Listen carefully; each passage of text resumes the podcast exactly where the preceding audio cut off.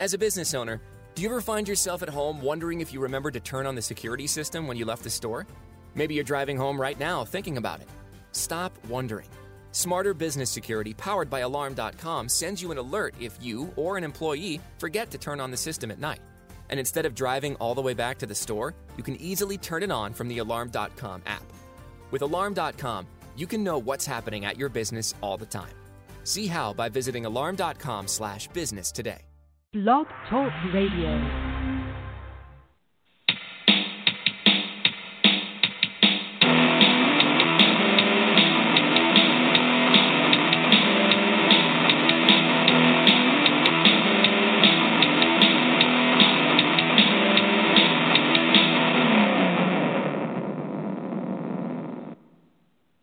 Hello, everyone, and welcome back to the Cubby's Crib podcast, Climbing the Ivy on the Fansided Network. This is your host, Alex Pat. Adam is not here tonight. He's feeling a little under the weather. So instead, we have our good friend Cody Delmendo from Cubby's Crib. He's one of the writers, a really good guy to talk to, really good writer. So very happy to have you on. How you doing tonight? Oh, I'm good, Alex. How about yourself? I am doing very well, thank you. So on tonight's episode, there's an elephant in the room. His name is Anthony Rizzo, and a lot of controversy surrounding him for his slide. We're going to be talking about that. We'll also be talking about recent injuries to pitchers Yu Darvish and Carl Edwards Jr., and we will also be, once again, looking at the NL Central race. So let's just get right on into it. The Rizzo slide, it happened on Monday. The catcher Diaz was fielding a grounder. He wasn't fielding the grounder. He was fielding the throw that was an infield tapper to get Rizzo out at home, and then Rizzo slid into him, knocking him down. The throw went wild, and two more runs scored. A lot of controversy over that play. When they reviewed the play, they said, okay, it was legal, and they said he was just breaking up the double play. And then the next day they said the slide wasn't legal, but it didn't matter because the game was over. Cody, what were your just overall thoughts on that? I mean, when I saw the play originally, I honestly thought that it was interference. My entire, you've seen it on Twitter, I'm sure. It's just everyone is just assuming that Anthony Rizzo is just this bad guy, and it's just Twitter can be a bad place sometimes. Yeah. Sometimes you just got to get out of it and just, not look at it. And, all these people. And at first it's it's not even Pirates fans at first. It's, Cardinal fans. I don't understand it. They just come at me, and it's your team's not even involved. And that was my first, what I had to deal with from my side. It's all these Cardinal fans throwing their shade, I guess you could say, about it, towards me about it. And it's if we're talking pre-2014, I believe that's when the Posey rule was implemented. If we're talking before that rule was implemented, that's a okay slide, honestly. And because of that rule, now it's considered dirty, and it's just that's just not the case in my eyes. We've seen so many worse slides. Of course, many of them that we've seen have been usually out at second base. So, like I said, I don't think it's a dirty slide. Obviously, like MLB said, it's an illegal slide. But I don't think this goes against Anthony Rizzo's character or anything like that. That's my official take is, everyone needs to chill. It's really not that bad. He'll learn from this. Hopefully he doesn't do that again because, when you first look at it, it's okay, looks like he's trying to take him out. But, at the same time, are you not allowed to break up a double play? I feel that's a baseball play. You know what I mean? So right. What are the lines? What are you allowed to do to try to break up a double play whenever, at that point, it's a 3-0 game before that when that hit is made.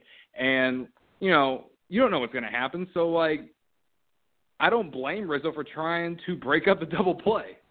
So, like I said, people saying that Rizzo is a dirty player is just not the case. And I don't even need to say anything about his off the field, what he does off the field. Like, he's never, like, besides maybe the play against the Padres last year, he's never done anything dirty. Like, right. That's my take about all of that. And I just don't understand how some people can really not really understand the point of what a baseball play on a slide at home and this state of how the game is right now. Like I said, we've seen slides in the home, second, wherever, so much worse than what Rizzo did on Monday that it's like to claim that he's just this dirty player. It's ridiculous. Right. He wasn't going out there to intentionally injure the guy. He didn't have his spikes up. He wasn't headhunting. He was going in to break the double play. Now, can I understand why Pirates fans at first would be a little irked? Yeah, I mean, in the moment, stuff like that can look kind of bad. And obviously, it is risky. People can get hurt on the bases. But yeah, it's the intent there was to break up the double play. Nothing malicious. There was no personal beef going on, and Rizzo afterwards apologized for it to him. He said, my bad, I didn't mean to hurt you, and he reinstated that he was just playing hard. Ball players play hard, right. It's something that the Pirates even understood. A lot of the players, I mean, obviously not everyone, but you had guys like Francisco Cervelli coming out saying, they play hard. So, same with Sean Rodriguez, you play hard, that's kind of what you do, it's all right, and they were telling Rizzo that. It was reported in the post game. So, yeah, I mean, I try to see it from both sides because I can understand that can be kind of a scary play for a catcher. Luckily, he was okay. But, yeah, what really gets to me is that people are crapping on his character, and I don't think that's right. Really necessary. Right. And, I mean, I assume that you would know this, like the way that things are these days in 2018, like people jump to conclusions right away. It doesn't matter what it is. And, like I said, people just assuming that Anthony Rizzo is one of the dirtiest players in baseball. That's beyond ridiculous. That's like me saying Yadier Molina is not a future Hall of Famer. Honestly, like that.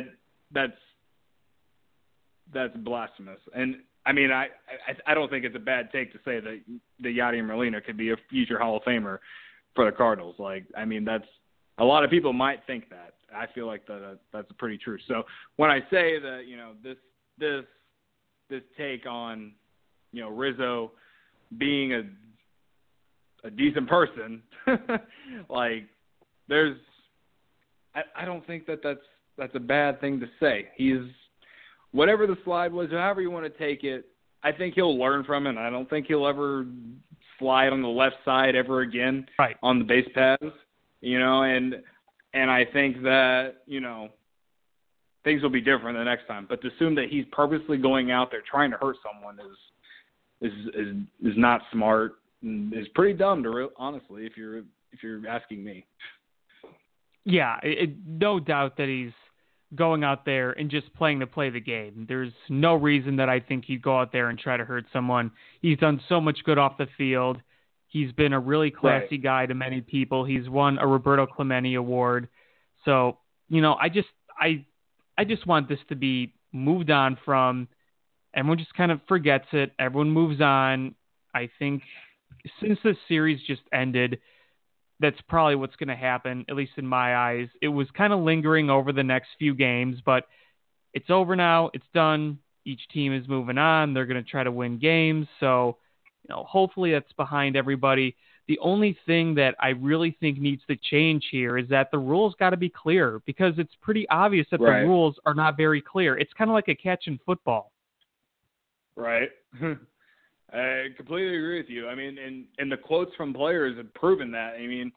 I think it was Sean Rodriguez who said that he didn't even really know what the rules were about this. You can correct me if I'm wrong, but if multiple players don't along and just in this series alone, who knows how many other players in Major League Baseball don't really understand the rule itself.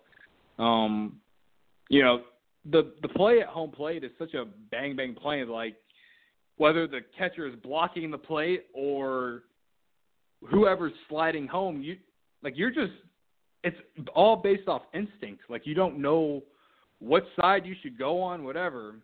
Rizzo's play is a little different because it was obviously, it was clearly out at home, but that doesn't mean you can't try and break up the double play. That's the point. Yeah, and I think that there's a lot of controversy just with the catcher in general. They've been really trying to protect the catcher, whether it's blocking the plate or how you could slide in towards the plate. It's just there's not a lot of clarity there. And I think that for MLB to come out and say the next day that, well, no, it shouldn't have been legal, it just shows that, you know, even some of these umpires, whoever's making the call in New York, not everyone's on the same page here. Right. Yeah, you're exactly right. And like I said, you know, they got to figure that out. And, you know, the NFL has taken a step into trying to figure out what a catch is, considering the rules that they've made this offseason or whatever you want to call it. So, you know, hopefully in the future the MLB can figure that out too. You know, I feel like they have more problems than this whole catcher play at home plate type rule, but that's for another story. But I mean, they need to figure that out amongst other things in terms of whether it's pace of play or, you know, like this play at home plate, whatever it is, they need to figure this out and get it together because, you know, whether Rizzo's plays dirty or not, I mean, it's a good thing that Diaz was okay, and right. the fact that Anthony went and apologized to the guy to make sure he's okay, and then, you know, I think the fact that many Pirates players came out and said, you know, hey, it's not a dirty slide. Like, I would have done that too. Like, that says something. That says, like, yeah, hey, these guys grew up in the same, like, era, I guess you could say, for Rizzo. So for them to say that that's a dirty slide is just, it's not, it's kind of dumb to say that it's a dirty slide whenever you have multiple people coming out saying that it's not a dirty slide. So, you know, like I said, you know, they need to figure out, hey, you can do this, you can do that, and if you don't do this, then it's wrong. Right, exactly. Make the rules clear. All right, so we're going to move on here a little bit. I think we covered most of that. The Cubs lost their final game to the Pirates. They did take the series 3-2. The Brewers won again today, so it's back to a 4.5-game lead over the Cubs for Milwaukee. It's another tight race. They took 2 or 3 from the Cardinals. Milwaukee has really been on fire lately. It seems like they're winning every day almost, and when they lose a game, they come right back and win. I don't think they've lost consecutive games in a while. They're pretty much clicking on all cylinders. Yeah, I mean, I think I saw a tweet today saying they haven't lost consecutively this month. So yeah, the Brewers are on fire right now. I've been saying to people I know all for most of the season so far, I'm still not worried about them. I still don't think they have enough pitching, but you know, we'll see what happens. Yeah, it's almost one of those things where you know they're a good team. They've pretty much proven, I think, at this point, they're a good team, but I don't think they're going to keep up this pace. They're getting a lot of great production from everyone, which, you know, they got a lot of good position players. They have some good pitchers, but I don't know if the pitching staff is this good. So we'll see what happens in the coming months. They're due to hit a slump. Right. Every team does. So you just kind of keep an eye on them, but you don't really worry yet at this point, because keep in mind, yeah, they're 4.5 back behind the Brewers, but the Cubs have also played, 6 games less than them? So to be only 4.5 back while playing 6 less games, you know, that could say something. It's closer than it looks. Exactly. And, you know, we're also looking at a Yu Darvish who hasn't hit what we're expecting yet. And I know his last start, he went 4 innings, but he didn't give up a run, and I know it was only 4 innings, but, I mean, a lot of people thought that was arguably the best that he looked in a Cubs uniform. I know one of his best starts was against the Brewers early in the year. But Yu Darvish is definitely the key for the Cubs to take over this division if we're going to talk about pitching staffs at least. I mean, John Lester, I think you would agree with me here. He's pitched better than what many expected. Oh, yeah. I know in his last start he was average, he gave up 4 runs, whatever. But, I mean, in the start before, even though the Cubs lost that game, he went 7 innings, only gave up 1 run. Unfortunately, the Cubs were getting no hit in that game, and fortunately were able to at least get a few hits out, but weren't able to score. So that, and like I said, the fact that he's actually been pitching better than what many expected, I think that if Darvish and Quintana can, find some consistency, if we can get them to be quality starters, the Cubs will be fine, because I'm not going to believe that the Brewers are going to have enough, even if Jimmy Nelson comes back and is phenomenal. I'm not going to believe it, because, it'll be, if Jimmy Nelson comes back and is great, it's him and then Chase Anderson. And then after that, you don't really know, if you're asking me. Zach Davies, I've seen him pitch some good games against the Cubs, but consistently against other teams, I haven't seen him pitch too well consistently enough. So I just don't know what that rotation for Milwaukee can do. We're going to talk about position players. They're right up there, arguably, with the Cubs. They can score runs all day. It's just, if you have a good pitching staff against them, though, I feel like whoever that is, I don't think they have as much depth as the Cubs. No, I don't think a lot of teams in the NL Central have as much depth as the Cubs. True. True. I'm right. I'm with you there.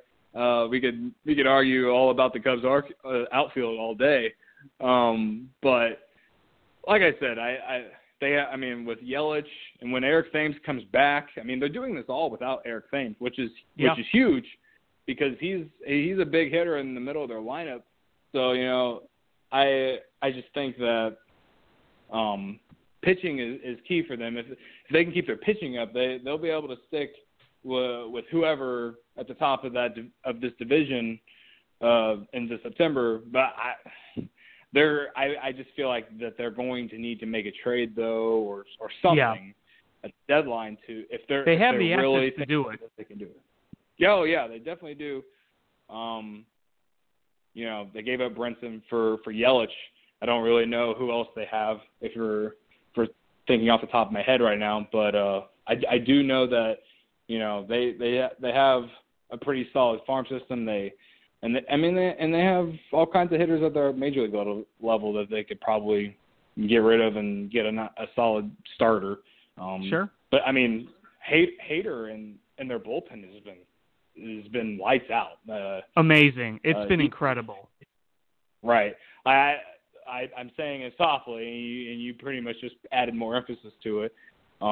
He's someone that if I'm a Cubs fan and the Cubs are in Milwaukee or wherever they are, he's someone that I don't want to see. So, they have all the tools. I'll give them that. They've been better this year than I thought that they would be. But like I said, I just think they need one more pitcher, and if they can do that, then I'll start to get scared. But for right now, here at the end of May, I'll worry about them in mid-July. We'll see what the Cubs can do in June. Yeah, for sure, and I think a lot of people agree with you there. And speaking of Yu Darvish, we got some news today that the MRI he had on his arm did not show any structural damage. So it was inflammation. He will be back making throws soon, which is best case scenario, because most people were fearing the worst just with the symptoms. But then surprisingly, we heard about Carl Edwards Jr. I don't know how much time he's going to miss, but he had some inflammation himself.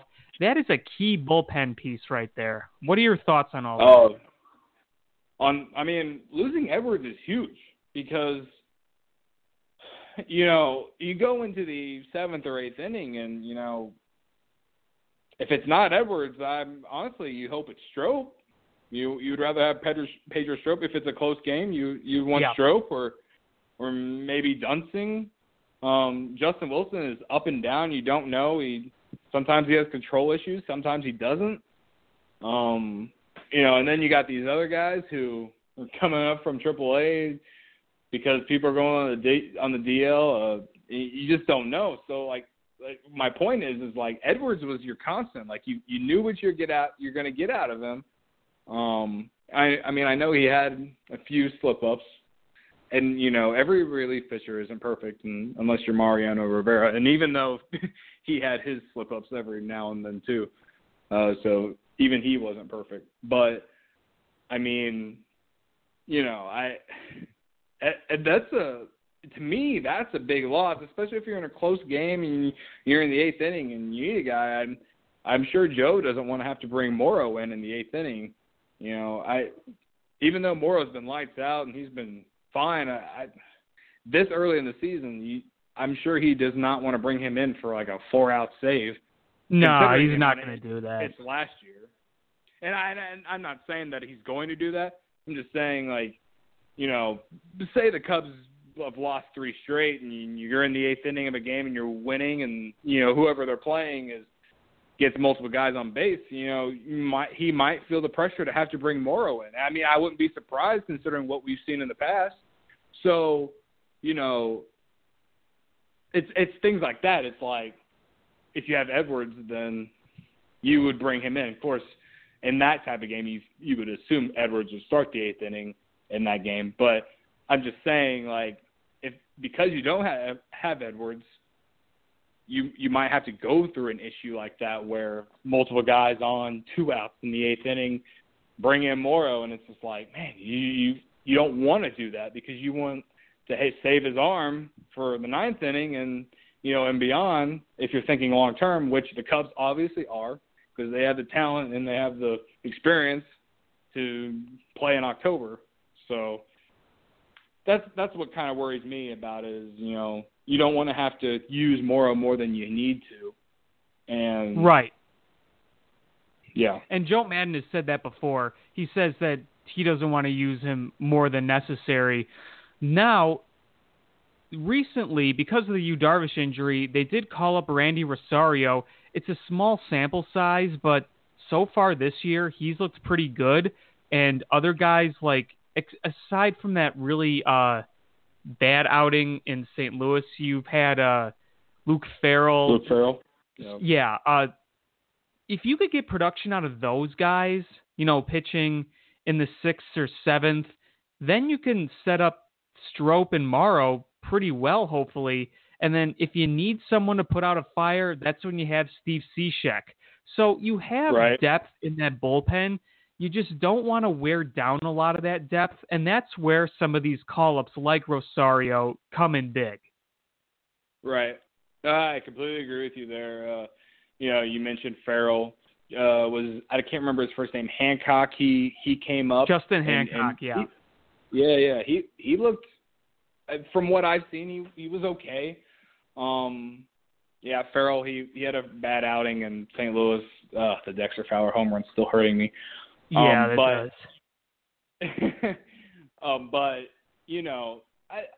If those guys, yeah, you're exactly right. If those guys can, if a starter can't go 7 innings, which we've seen, you can't rely on that.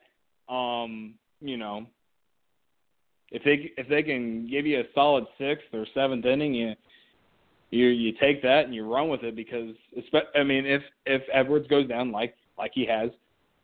That would be huge for the Cubs if one of those guys can step in and do okay. I think Joe will rely on a lot of guys like Dunsing and Wilson at first. But when the Cubs have those blowout games, kind of like how they did on Monday, they won 7-0, and I believe Luke Farrell ended the game. And that's just a confidence booster for him. So the next time that he needs they're in a situation, maybe he'll bring Farrell in the middle innings because he had a good outing his last out. So it's just I see why Joe does what he does at the end of games in those blowouts because he wants to build a confidence of some of those guys. But like I said, it's nerve wracking because you just don't know what they're going to do. I mean, we've seen Farrell be lights out I remember seeing him play in blowout games and be just really good. And you're like, man, that could be a huge piece of the bullpen. But then he goes to St. Louis and, you know, gets two outs right away, but then walks the guy, I think it was, and then he gave up the Fowler home run. So man, that one still hurts. That game still hurts. It really does, man. Like, I grew up in Central Illinois, and I know a lot of Cardinal fans, and those guys, they would not let me live it down. I cannot wait for the next Cubs-Cardinal series. And if I've ever rooted for the Cubs to sweep the Cardinals, more than ever, it will be the next time. And I still love Dexter Fowler for the rest of my life because, you know, obviously. But at the same time, it's like, man, like, why? Why against us? I could have hit a walk. I mean, I stayed up for that entire game. That's a whole other story. But like I was saying, you know, those guys, if they can help at all, it would be huge for that Cubs bullpen. I just really think the key is for that starting rotation. If they can somehow, some way, just consistently give the Cubs 6 innings, all of them, and I can't rely on that on Tyler Chatwood right now, but, you know, guys like Lester, Hendricks, and Quintana, and for right now Montgomery, which Montgomery I feel pretty confident right now. He had a great start against Pittsburgh. That was superb. Oh, it was. And it's not that I was really surprised by it either because I've seen him do it before. But, I mean, we've seen him do it before. But, you know, I need – if those guys can find a way to consistently give you 6 innings at least, like that's a lot of help on that Cubs bullpen. I mean, I wish the Cubs would just score 7-8 runs a game so I don't have to worry about it, but that's just not the case. Yeah, exactly. Well, we have about 3 minutes left in the show. If there's one last topic I wanted to cover really, really quickly, it was the Tyler Chatwood thing. I didn't include it in the episode description, but I figured we'd cover it really quickly before we get off. The last 2 starts have been really, really bad. Really quick, are you in favor of making a switch in the rotation or just kind of letting him work things out? I mean, I was actually at the game against the Indians where he gave up, the game ended, 10-1. I'm pretty sure I tweeted, you know, it's the worst game I've ever attended in my life. But I think right now, because it's still early, I think you let him ride it out, especially since you gave him the contract that he got. Not that he's getting paid a ton, but I think you have to give him some time still. If he's still struggling in late June, okay, make the move. Because by then, you kind of know where you are in the division. You know what's going on. All-Star break's almost coming up. So by then, I feel like, if he's still struggling, then, you got to put Montgomery in there for him. And, you know, maybe he can figure it out in the bullpen. He can be like what Montgomery was. You know, he comes in. If someone has a bad start, he comes in third, fourth, fifth inning, whatever. And hopefully you would hope that he can figure it out that way. Because you still would have to use him eventually because, you know, you're first off, you're paying him what he's getting paid. And second off, you got to figure out ways to get his confidence back up. Because a lot of it, I think, right now is his confidence because he has great stuff, as we call it. Like, he walks 7 guys a game, but he'll strike out 5 or 6 guys as well. And it just blows my mind that this guy just cannot throw strikes consistently. And when he does strike out people, you're like, man, I can see why Theo and Jed went after him at the price that they got him for. And I just don't understand what his issue is when it comes to walking guys. So right now, I think you got to roll with him for a little bit longer. But like I said, by late June, if he's not doing anything, then, or if he hasn't improved, then you got to make the switch. Especially if Montgomery has another good solid start, because I assume he's going to make at least 1 or 2 more starts before Darvish comes back. Because I'm going to assume that he's not going to come back after 10 days. Right. Exactly. Well, we are just about out of time here on Climbing the Ivy. Cody, I really want to thank you for coming on the podcast. This was a lot of fun. Oh, yeah, I loved it. Hope we can do it again. Absolutely. We'll have you as a guest in the future for sure. Thanks, everyone, for listening, and until next week, have a great week, and go Cubs.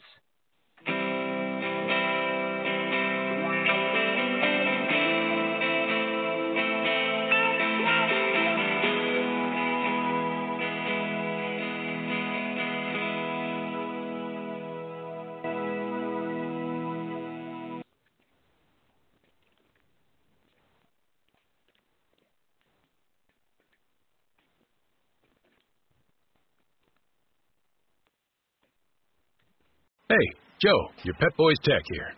Over the years, I've helped a lot of customers keep their vacations safe. Just a little prevention is always better than risking your trip. So stop by Pep Boys and save $50 off any Wagner Premium Brake Service. And before you travel, we'll check your fluids and alignment, as well as rotate and fill your tires for free. Pep Boys uses the highest quality brands for the best prices around. You have my word. Offer through May 27th with mail-in rebate. Free services for rewards members. See restrictions at pepboys.com. When we go out to eat, we never agree on where to go. I want burgers! Pizza! Tacos it is. The one thing we do agree on is we all want unlimited high-speed data. That's why we switched to MetroPCS. Stop by MetroPCS with the whole family and get 4 lines with unlimited LTE data for just $100, period. MetroPCS. Wireless. Figured out. Coverage not available in some areas. Requires new line. During congestion, the fraction of customers using more than 35 gigs per month may notice reduced speeds. Video streams at up to 480p. No tethering. See store for details and terms and conditions.